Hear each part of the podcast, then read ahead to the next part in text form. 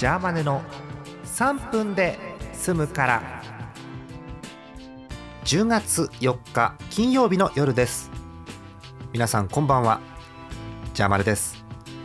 ジャーマネの3分で済むからこの番組は3分で済むから聞いてくださいという番組です。今日はね逆再生じゃないんで普通なんでね楽ちんですね。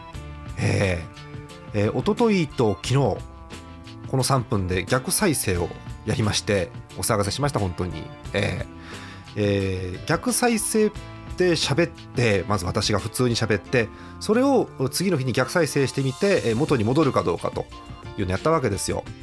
だから日本語らしからぬ50音にないような発音をいっぱいしたんですおととい。あ1分取るのに20分ぐらいかかってからねあれね。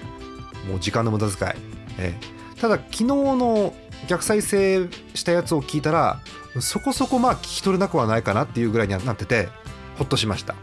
はい。そんな昨今でございます。うーん逆再生ねあのブログには書いたんですけど難しいわけ。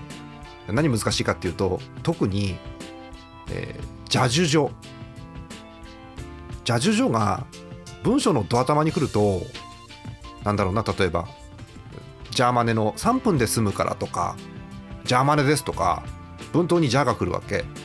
で読む時には、え、ローマ字でまず全部書いてその文章を。でそれを逆から読めば大丈夫なわけですから。そうすると J がね一番最後に来るわけですよ。逆にするから。J を C だけで読むっていう「あいじ」みたいなよく分かんないことになるわけ。もう喋ってると。ねえ。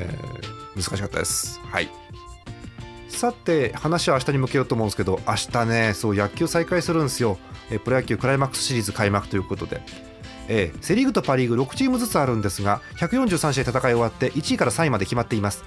で、えセ・リーグの3位対2位。パ・リーグの3位対2位ということで明日から試合が始まるということなんですよね。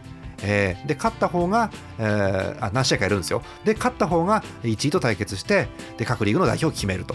で最後日本シリーズつってセ・リーグ勝ち抜いたチームとパ・リーグ勝ち抜いたチームで、えー、日本一を決めるということなんですけどね。いやー今年もね4月に順位予想したいんだけどね。うん当たったような外れたような微妙な感じでございますよ。え明日野球盤やろうかと思ってます。あら3分って意外と短いので。あお時間でございます。また次回です。おやすみなさい。もう逆再生やりません。